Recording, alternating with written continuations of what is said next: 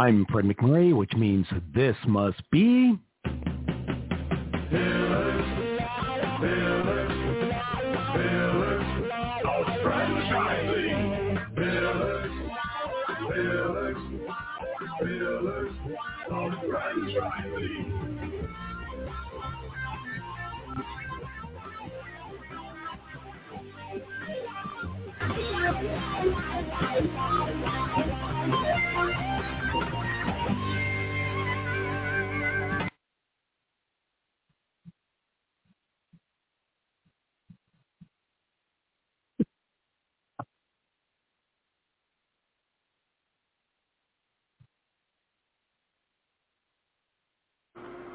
Kristen, you want to say something?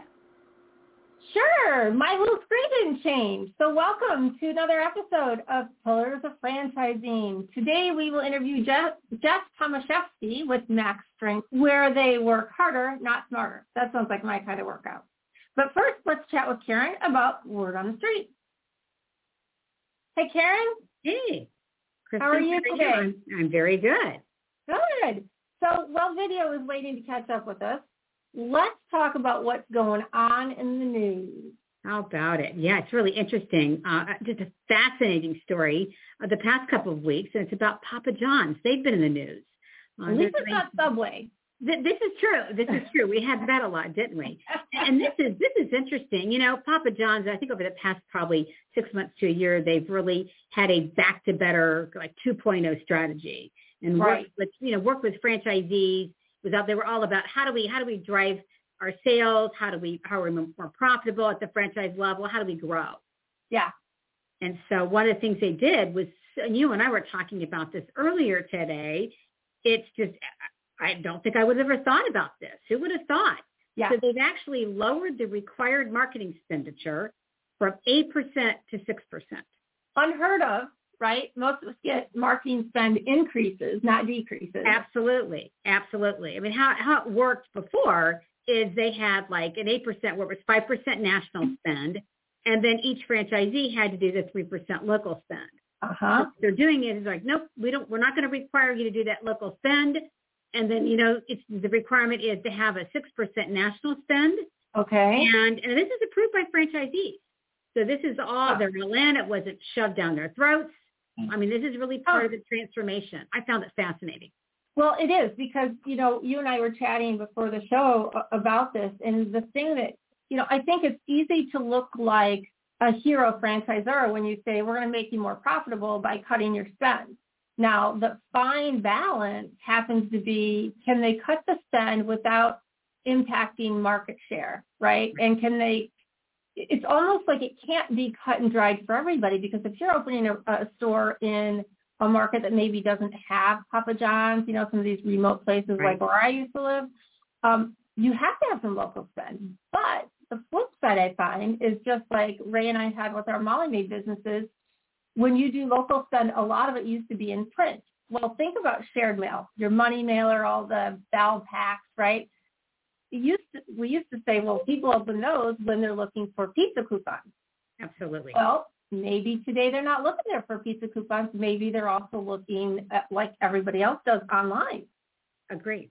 Agree. And and what I found interesting, you know, you mentioned the the, the new. They've mm-hmm. also added a caveat in this where for new franchisees or if you open into like a, a new market because yeah. they're looking for people to actually go into some of those untapped markets yeah. I think it's like five, so the first five years of operations, these franchisees do not have to uh, have to actually uh, contribute to the fund, the marketing fund. And mm I think that's because you, know, you talked about it because if you are in a new market, you are going to have to do some yeah. marketing spend. You know, if you're you're, you're right. If you're established, not not so much. Yeah, I found that interesting where they really took a look at that and for for the growth. You know, because if you think about it, that that profitability those yeah. years is really important and you need to continue to contribute those local mar- marketing dollars. Yeah. I thought that was fascinating hmm. as well. Yeah. I would really love to hear from a Papa John's owner or somebody who's had something like this happen before. I mean, the great thing is Papa John is pretty much a national restaurant chain, been around for a long time. Right. So I, they may be hard pressed finding somebody who doesn't know who they are or hasn't seen their pizza commercial on a football game or whatever, right? true. Um, but it it does still concern me because I would think that there still has to be some kind of a community tie, community involvement, right? And I guess it varies depending on the type of business you have. The guest we're going to be talking to today, you know, to me is a very community centric um, type of business where maybe pizza just isn't. Exactly. Pizza's a pizza, right? Yeah. yeah, and the other concern, so you have that, so you've got the the, the, the community. Another concern of mine is, well, then how can you how can you be reassured that they're going to spend those national dollars? So hopefully yeah. they they have some kind of a committee, or maybe it's the franchise committee. You know, I don't know how that's structured. Yeah. I don't know about you, but I want to know where my marketing dollars are are being spent. Because sure. if I'm contributing to a national campaign, mm-hmm. you know, mm-hmm. it's still going to affect my my business. Oh yeah. Well, we've seen some uh, marketing campaigns in the past that, well, they are national campaigns. Well, corporate has sent them out maybe they weren't quite as successful. So I think it's important that the franchisor share not only where those dollars are going, but the impact of those dollars. You know, are they um, call to action types of campaigns, and are they? You know, who knows? Are they going to Twitter? Are they going to TikTok? Are they go? We just don't know. And I, hopefully, the franchisees do, and they understand the market share and uh, what that what that's going to look like in terms of growing sales. The worst thing I think that could happen out of this is they cut that marketing spend and then we see their sales plummet. I know. So, and I have to say, Karen, because we're both from Chicago, my comment to say a pizza is a pizza is a pizza, you know we're going to get some, we're going to get some grief for that because we know that a Papa John's pizza does not play on the same platform as a Lou Malnati. Exactly. And, and, right? and it's, but it's different markets. So it's great it we can have all these pizza franchises and chains because yeah. they they appeal to different markets. Yeah, Papa John's was my college pizza, five bucks for a cheese pizza, right? Everyone's scram- scrambling for pennies and nickels, whatever we had to do to make a pizza, but still good quality. I wish all the franchisees out there the best with this new uh, way of doing business and marketing. Love the creativity and yeah. the innovation. Mm-hmm. Absolutely. And we'll be right back as we bring our guest in. Oh, wow, look at who popped up. I'm here. Well, Ray, where you been? Uh, that means I'm not there. Yeah. hey, I think that you heard us talking about pizza. Yes, I got hungry. Yeah, I decided to just pop in. Yep, yeah. absolutely. Yes, I just got back from Florida. So, nice. and it, it's interesting. You know, people are moving to Florida because it's supposed to be warmer. It wasn't. Yeah. it was in the 40s. And in, in some cases, it got down to 31 degrees. Wow, really? Yeah. Okay, and here's the funny thing. Real yeah. estate real estate prices are going up, right? So I have to tell you, I'd be really ticked off if I paid top dollar to move to Florida and then I get the same weather as I have in the Midwest. Yeah. yeah. Like that's totally a jip job. I don't I don't get that. But so what can you tell us? Did you did you do any cool stuff? I mean, your retired life of franchising it seems to be pretty fruitful so far. Yeah, I'm well. I'm hanging around with uh, good friends that belong to a couple of uh, RV clubs, nice. and uh, we've been meeting up uh, all across, in this case, all across Florida and Georgia as well, southern Georgia along the the coast there. So uh, it, it's fun to get together with friends, uh, mm-hmm. and I don't know how to describe it, but it's it's it's we have so many friends across the entire U.S. and actually across the world now. But uh, it's it's just fun getting together and rehashing old times that we've had together. And and so, uh, if if people are wondering, like, well, how in the heck did you get there, right? Oh. Like, how did you get to this point? I mean, you kind of retired how many years into your franchise? Um, probably. All right. So I think you could say we officially retired uh, when I bought my first RV in 2017. Okay. So, uh, and then, uh, so at that time it was more of like part-time traveling. And uh, when COVID hit, uh, it was ideal to stay away from other people. so when you're in your RV, you're pretty much away from uh, a lot of people. But uh, we didn't adhere to that when we got together. Right. yeah, right. I know. It is difficult. well, Uh, we're so glad to see you. And I think at 2017 put you at about 15 years or so. Is that Yeah. approximately right? Before Yeah. you got to say, Yeah, and I, I'm I'm extremely blessed. I, I have my son who's uh, in in the business now, so he pretty much Mhm. watches over everything. And and um, as an example, today we had t- two meetings with uh, with insurers, which is always uh, Yeah. interesting. Uh, but uh, yeah, uh, he's pretty much taken over the business. That's awesome. So for those of you uh, looking to own a service business, be sure on your break-even analysis and cash flow statements that you include the not so comfortable price of insurance. Yeah. Ray, thank you for sharing your journey with us. I'm glad to see that you're still enjoying your retirement. All Absolutely. on behalf of your hardworking son over there at Molly Maid of Aurora. Yes, uh, yeah, he's doing a great job too. So uh, actually, it's not just him. I have a great group of managers uh, who are doing a fantastic job. They they run it like it's theirs, and that's That's exactly what I want. There's the culture you talk about all the time. A- Absolutely. Yep. Hey, good. franchise owners. How is your local marketing? Do you feel like you could use some help keeping up with your social media posts and comments and reviews? Do you wonder if you could be doing more to attract local customers? Are you able to identify new move-ins to your local area? At Westvine, we help franchisees like you reach more local customers through digital marketing. With daily monitoring, creative content, and ad placement, and customer data intelligence, we'll get your business in front of the people who want your products or services. We also work with franchisors who need an agency to handle the digital marketing for all of their locations. If you're ready to reach more local customers, give us a call at 805-265-5440 or visit us at westvine.com.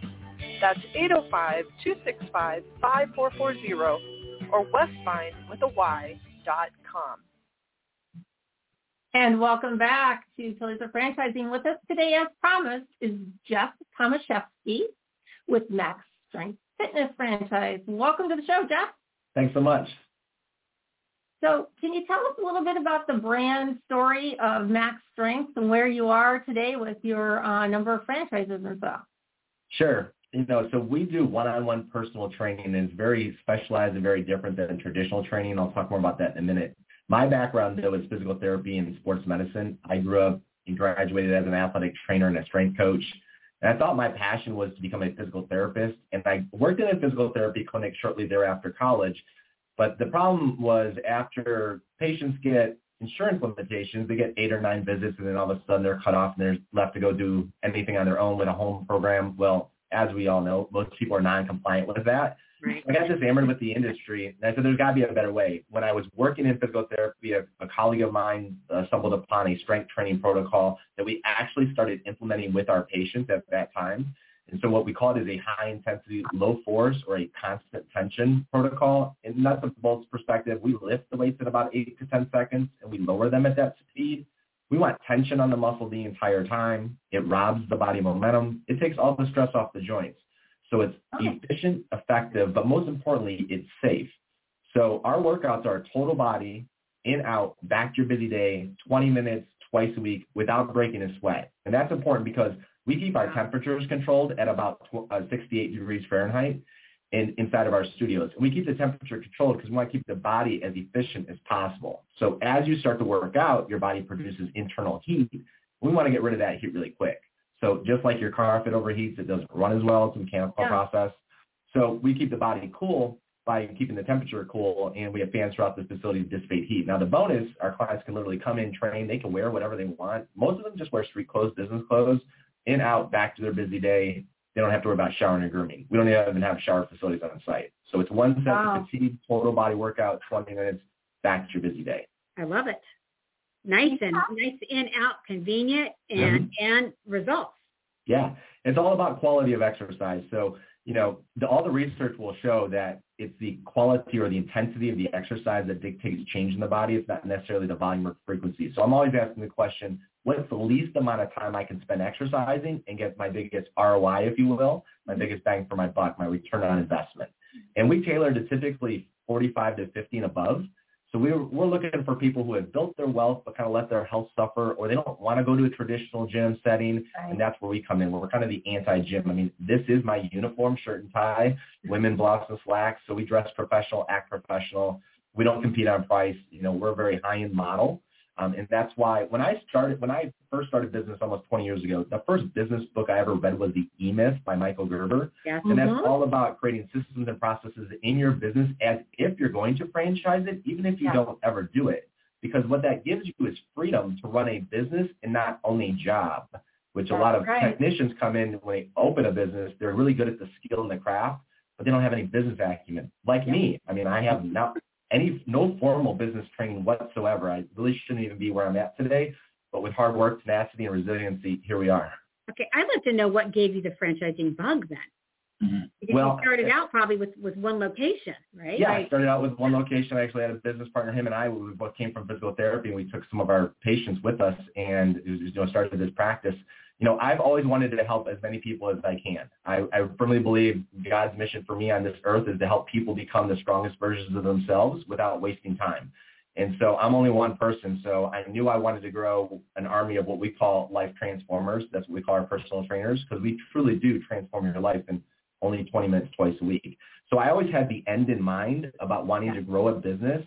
I didn't know if I would just grow, you know, in independently owned corporate owned studios, which I have three now, but I figured a better way to do that is is is to launch a franchise. Because also I've been coaching and mentoring people along the way for the last 20 years. And franchising to me as a franchisor is a great extension of Yeah. coaching, of mentoring. So I want to take entrepreneurs who've got that bug or that want to own their own business, but also want to get in the fitness space and to make a profound impact in their community because that's what we do day in and day out. And that's the beauty of our model is you can have an executive model where you can come in with no fitness background whatsoever. We'll hire a general manager with you. We'll train that general manager and all the trainers underneath. And then you as the business owner just inspect what you expect from the business perspective, drive the marketing, drive the leadership, make sure your team shows up, make sure you're driving the vision of the, of, and, you know, keeping track of the KPIs.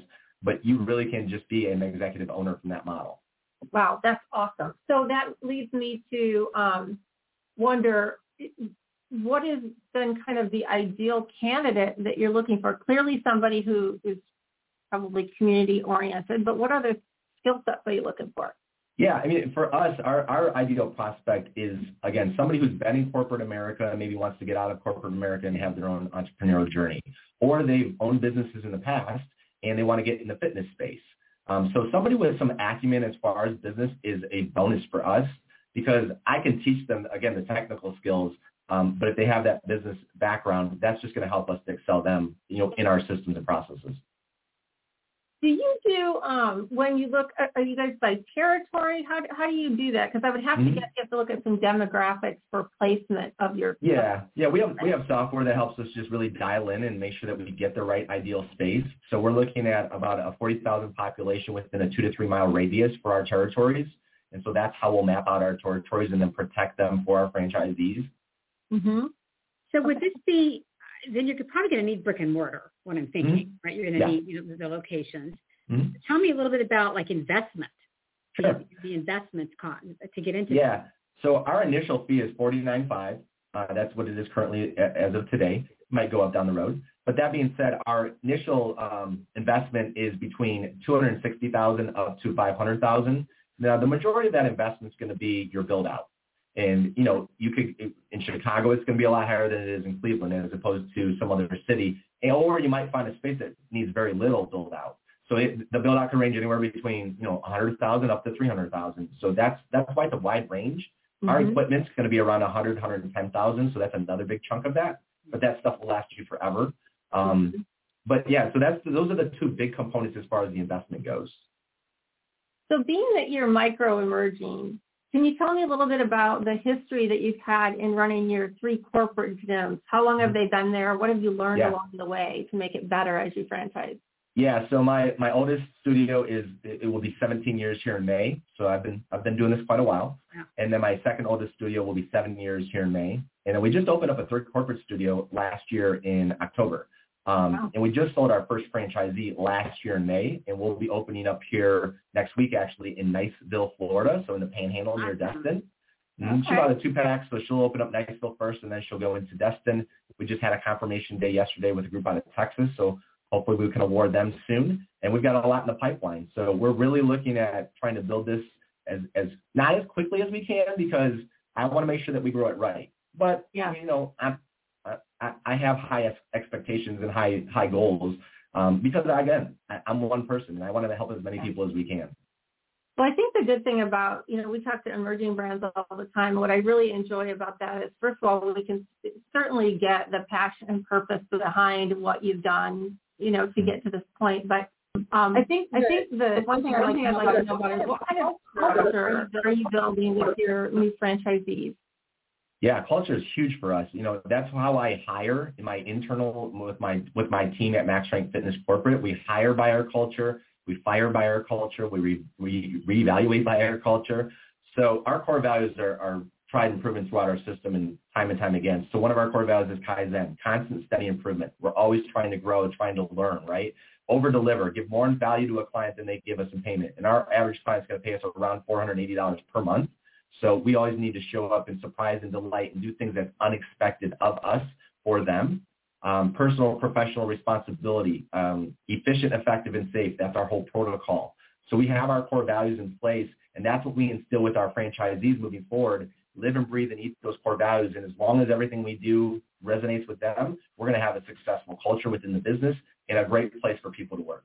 Love it. Love it. It's that's it's it's so key, and I love it that you've. It, it seems like you really you're not even just talking about it. You've designed you've designed a system around it, Mm-hmm. and Yeah. even just been very intentional on on, on who you hire to Mhm. help support the franchisees as well.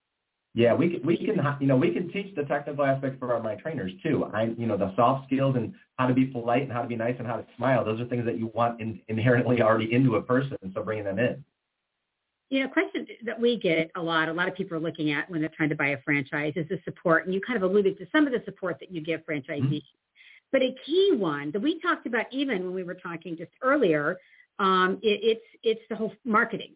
Tell me mm-hmm. a little bit more about the the marketing support that you provide to, to, to new franchisees. Or really, Yeah, my, my offering. director of franchise development, Colleen, yesterday actually said in our confirmation day, if I wasn't an entrepreneur business owner, I probably would have went into marketing. And she's probably right because I love marketing. I love how to attract the ideal prospect and repel the wrong ones. So, you know, when you market to everybody, you market to nobody. And so we're very specific and niched on who we target to And our demographics 50 and above. It's people who have built their wealth, let their health suffer. It's C-suite executives, male and female. Um, you know, and we have super moms, super dads. You take both of those groups then and retire them. We have a lot of boomers. We've got a 98 year old who's a client of ours. love it. So, but we we know exactly who we're going after and who we're not. So we craft all of our marketing and we create um, success stories within our clientele, and we make them the hero. We're just the guide along the way. So any of our marketing is going to always feature a success story from our client with all of within our different demographics, so that eventually a prospect might see somebody and say, "Oh, she's just like I am," or "I what," or "She's you know she was where I am now, and she's gotten great success. If it worked for her, it can work for me." Yeah. I think one of the cool benefits, if I understand this model correctly, is that it does have recurring revenue, right? So Yeah. You're a membership base, is that right? Yeah, so we're a membership ba- based six, 12, and 18 months. Most of our clients, 80, 80% of them will buy a 12-month package. And so if you've got a year to work with somebody and you can get them tremendous results in a fraction of the time they normally spend in the gym and Yeah. they've developed that rapport and they know you, like you, and trust you, when it comes upon renewal, it's not a matter of renewing them. It's a matter of just a conversation.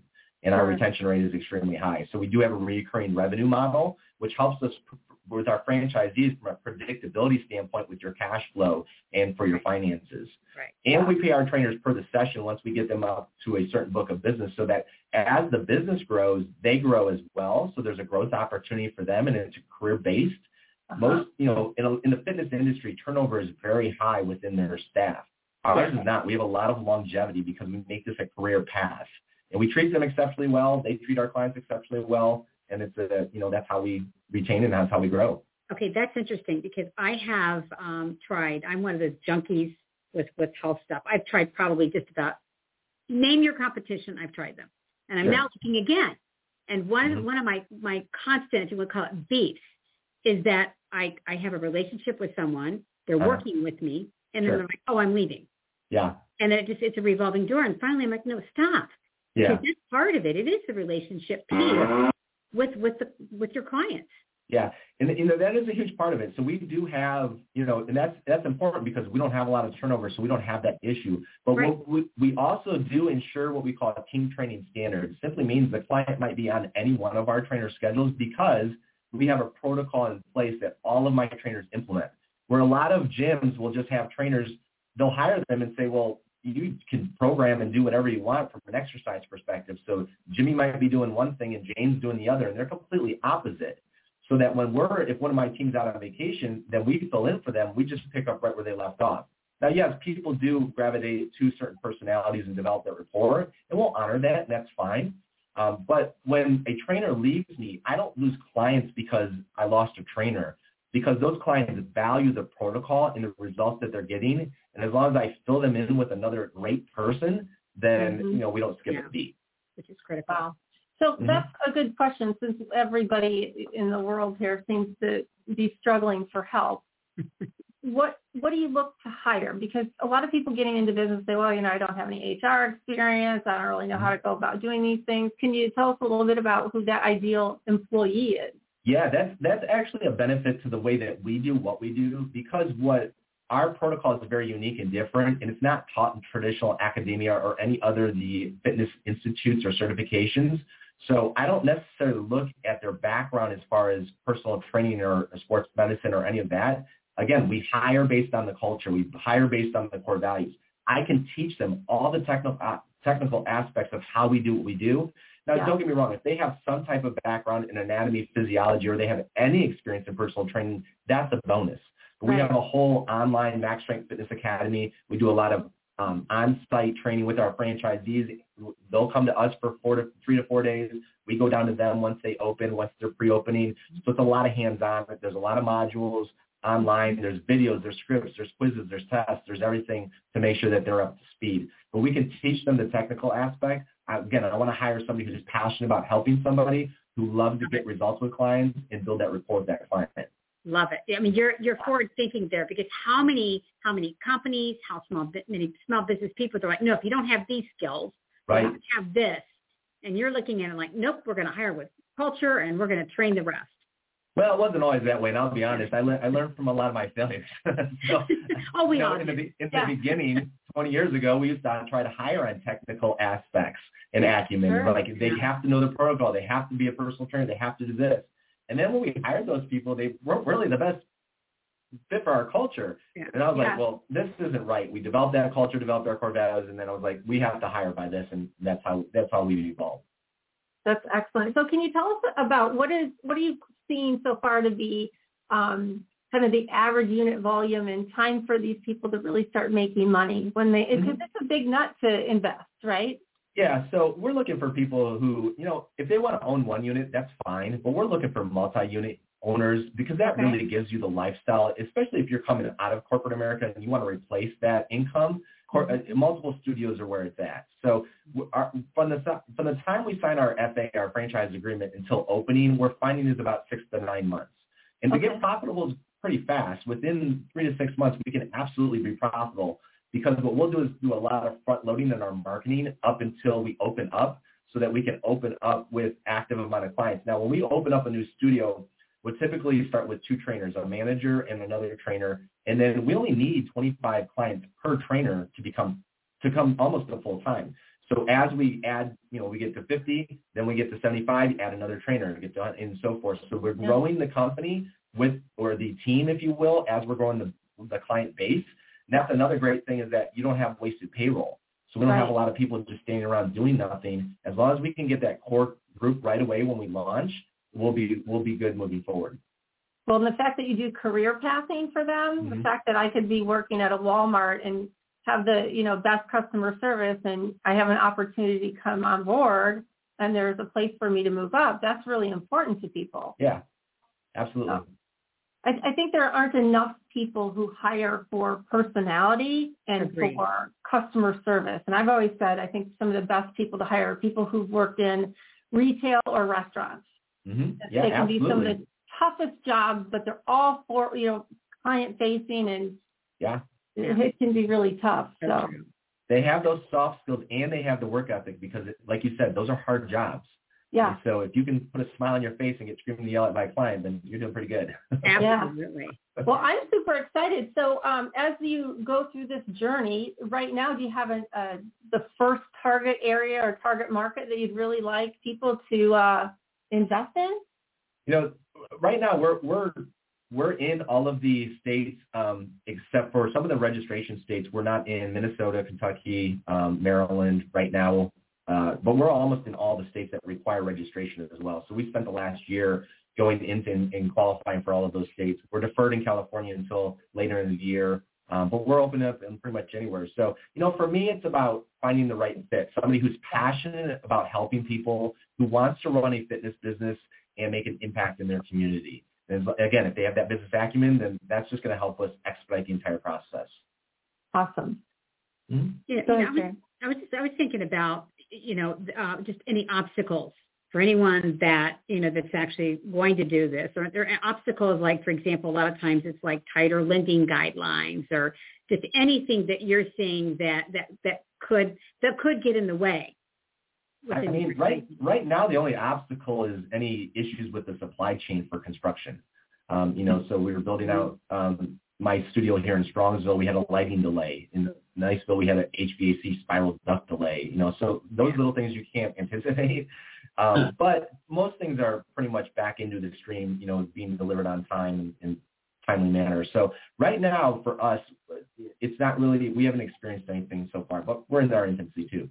Yeah. We always talk about that, don't we, Kristen? Where we're talking about how to make sure that the franchisee, these things happen, Mhm. and making sure to have those conversations with them to be prepared. Yeah, absolutely. And when it comes to funding, you know, a lot of people are a little skittish right now because of the interest rates, but the reality is there are a lot of different ways that you can fund a business. And, you know, because yours um, can certainly add up in terms of investment of where, where they are, like your example of Chicago, right? Mhm. I mean, there's a lot of people out there that don't realize you can use your 401k to fund it.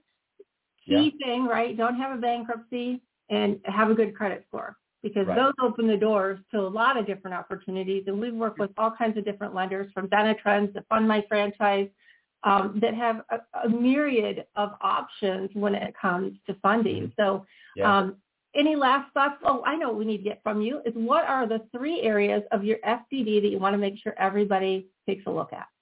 Um, well, we, we talked about item seven, which is your initial investments, the forty nine five for the initial fee, and then the range between two sixty and, and five hundred. That's important, obviously, for people to understand so that they're well capitalized going into the venture.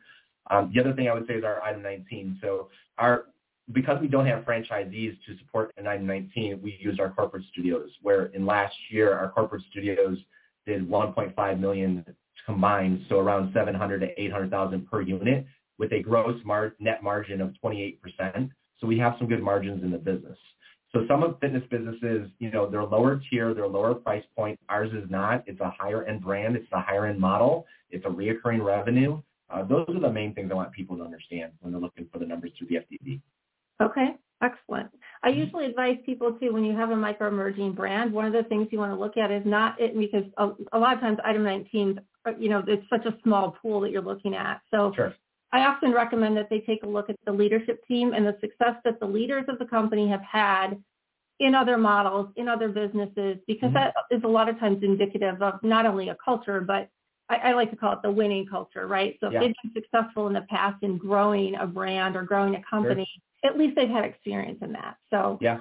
you know, I don't like to um, put people or steer people away from emerging brands because I think it's great for some people, but there are certainly others that, you know, need a more secure, data-driven uh, type of franchise to look at. Well, I mean, I'm super. Go ahead. Everybody started at zero, so you know Yeah, we're just we're just right. there now. So That's you know, right, we'll get there. Yeah, I'm super excited. Can't wait to see how you grow. And uh, I think you. I, I'm one of your best customers in that I pay for my lifetime membership and never go. So That's what they hope. That's what okay, they hope. I because- know. No, Because if you show, if everybody showed up, they'd be out of business because they couldn't accommodate everybody that signed up for their It is low, so low value true. membership. yeah, Yeah. and because we never know where Ray's going to pop up. Ray, do you have something to say about having a membership and never showing up? I, yeah, it's happened to me. I think all of us, right? That's how Yeah. Yeah. that's how they probably make their money. Yeah. Yeah, yeah. Ray, do you have any questions for Jeff? Uh, I have one question. Your name, Max Strength, it kind of implies bulking up, but that's not what you're talking about, is it? No, absolutely not. 60% of our clientele are females, and females, the one thing that they don't want to do is bulk up. Well, that's a big myth in the strength training industry. So here's the thing. We are all suffering from sarcopenia after the age of 30, and that is the wasting away of muscle tissue and mass. And we lose muscle tissue mass and strength about 3 to 8% every decade after 30, and after 60 it about doubles. So mm-hmm. you're like, well, what's the big deal? So we should all be bodybuilders, if you will. And I don't mean Arnold Schwarzenegger. I just mean keeping the, that lean, expensive tissue on our body because when we add that muscle back to our frame, we increase our metabolic rate, the rate at which we burn through the calories we put in our mouth. We increase our energy. We increase the stability, mobility, and flexibility around our joints. We increase increase our cognitive function. Um, we can help stabilize blood sugar and cholesterol. We can help um, reverse type 2 diabetes. We can increase bone density. All of those things come from high intensity strength training. There's so much research out there now that it's finally starting to support and the, the validity of what we've been doing for the last 20 years. It's great. You know, my director of training, Brian, says everybody should be lined up out the door because everybody needs strength training because if you don't use it, you will lose it. And when you it's always- decrease your strength, you decrease your function, and then your quality of life suffers. And that's where we come in. Yeah. Yeah. Well, Absolutely. I love that I, I, I don't need have that. I need that. to, right? I we all love need that to be it's, strong and functional. yeah, 20 minutes, two Yeah. times a week, and I don't have to do any kind of hot yoga or 80 degree place that makes me want to faint the moment I walk in. Nope. I Or, or have to wear a cute outfit with everybody else in their cute outfits, right? No, You know. no, you can wear whatever you want. Honestly, we don't care.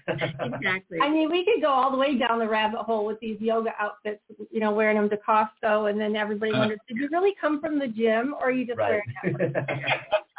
Right? You know, you know, I do want to shout out to your website because I was on your website playing around, and and and what many times what happens with brands, they don't really have like a built-out website, or it's Mhm. just it's it's all marketing. I love it because yours has a lot of value add. I mean, I, I even downloaded an article on sleep. yeah. So yeah, so I really like that. That's probably part of also the clientele that you're going after. Yeah, so and I appreciate that. Thank you for that, by the way. So we do a lot of content education for our clients, and that's what our franchisees will get done for you. So talk about marketing. So when our clients sign up, and anybody can go to maxstrengthfitness.com and they can opt in for our newsletter. Every Tuesday, Thursday, and Saturday, you'll get a short and sweet email from me. We create that. Um, it's always value add, but they only take a couple minutes to consume. But they're things that clients can take immediate action on to help improve the quality of their life, like sleep or meditation or mindfulness or nutrition or flexibility. It might be anything. A lot of times it's not about exercise because we handle that in studio. So we take a very holistic approach to overall wellness and fitness. So that is something we, and every Saturday we do a motivational, inspirational video. So we have tons of content and all of that is done for you for our franchisees. Jane, well, let me tell you, I was just at the Selling Franchises boot camp down at the Titus Center for Franchising in Palm Beach last week. And the entire session was really about building your brand story. Mm-hmm. And I think that you've done a really great job with it. A lot of it talked about content, social media marketing. I mean, and this is great. You have all this content that is really going to help drive your brand. So I wish you all the luck in the world. And Thank I'm you. hoping next year around this time we talk to you and you've got, you know, 50, 60 units And our goal. That'd be great. And one in Illinois and Chicago. Yeah, for Yeah, sure. yeah. It might be us, Aaron. We might have to do it. It's just a matter of time. I mean, it'll get there. Yeah. I mean, we know how to raise the money, right? We just have to go do it.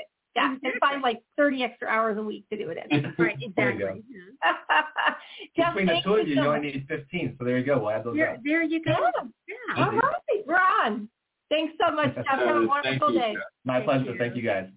50 graduates resulting in seven new franchisees owning eight franchise brands, more than a dozen skilled graduates who are employees of franchise companies, all of them having earned a concentration in franchising exclusively granted by the Titus Center at Palm Beach Atlantic University, plus more than 80 franchise professionals on our advisory board. The Titus Center for Franchising is on fire in West Palm Beach, Florida. What do you need to join us? My students want to hear from you. They may even want to buy your franchise or work for your company. TitusCenter.com. And again, I just told you what a great week it was down there. And uh, I want to make, sure everybody understands if you're thinking about uh, uh, Max Strength Fitness brand or any other uh, franchise industry or brand, please let us know at pillarsoffranchising.com. We're happy to help you navigate through the FDDs, all the operations manuals when the time comes, and anything else in terms of funding, uh, legal and accounting, all those things that you have to do before you can open a business, particularly a franchise business. So you can find the, the uh, information at pillarsoffranchising.com and where it says, um, what's your dream, or I forget the exact term it says. What does it say, on there? I don't remember. Anyway, something about your dream. Forgive me. Um, we will for sure get in t- contact with you. They're laughing at me. That's okay. Uh, also, want to remind you tomorrow, well, I can't speak today. Tomorrow I will be speaking with John Cohen, who is a multi-unit owner and also was a franchisor. And we're going to be talking at our lunch and learn at noon about four tips that you have to have if you're going to be a successful franchisee. So join us then. And I'd like to thank everybody for helping us out with the show today. Jerry Akers, who's off at a Great Clips convention. Next week is going to be at the Joint Chiropractic, and then he's going to be off to IFA. We can never keep him in one place. Karen Kinsey Ford with Dale Carnegie. Ray Pillar, who's in the bus nonstop. Glad to know that you're going to be here in Chicago experiencing the same lovely weather as I am. Uh, and Fred McMurray, our producer, who makes sure that the uh, show runs smoothly. Not me. I'm not smooth, but Fred is smooth. So we'd like to thank you all. We hope you join us again next week for yet another exciting episode of Pillars of Franchising. Remember that we are your resource for franchising success. And your dream starts here, which is what the forum says on our website. Have a great night.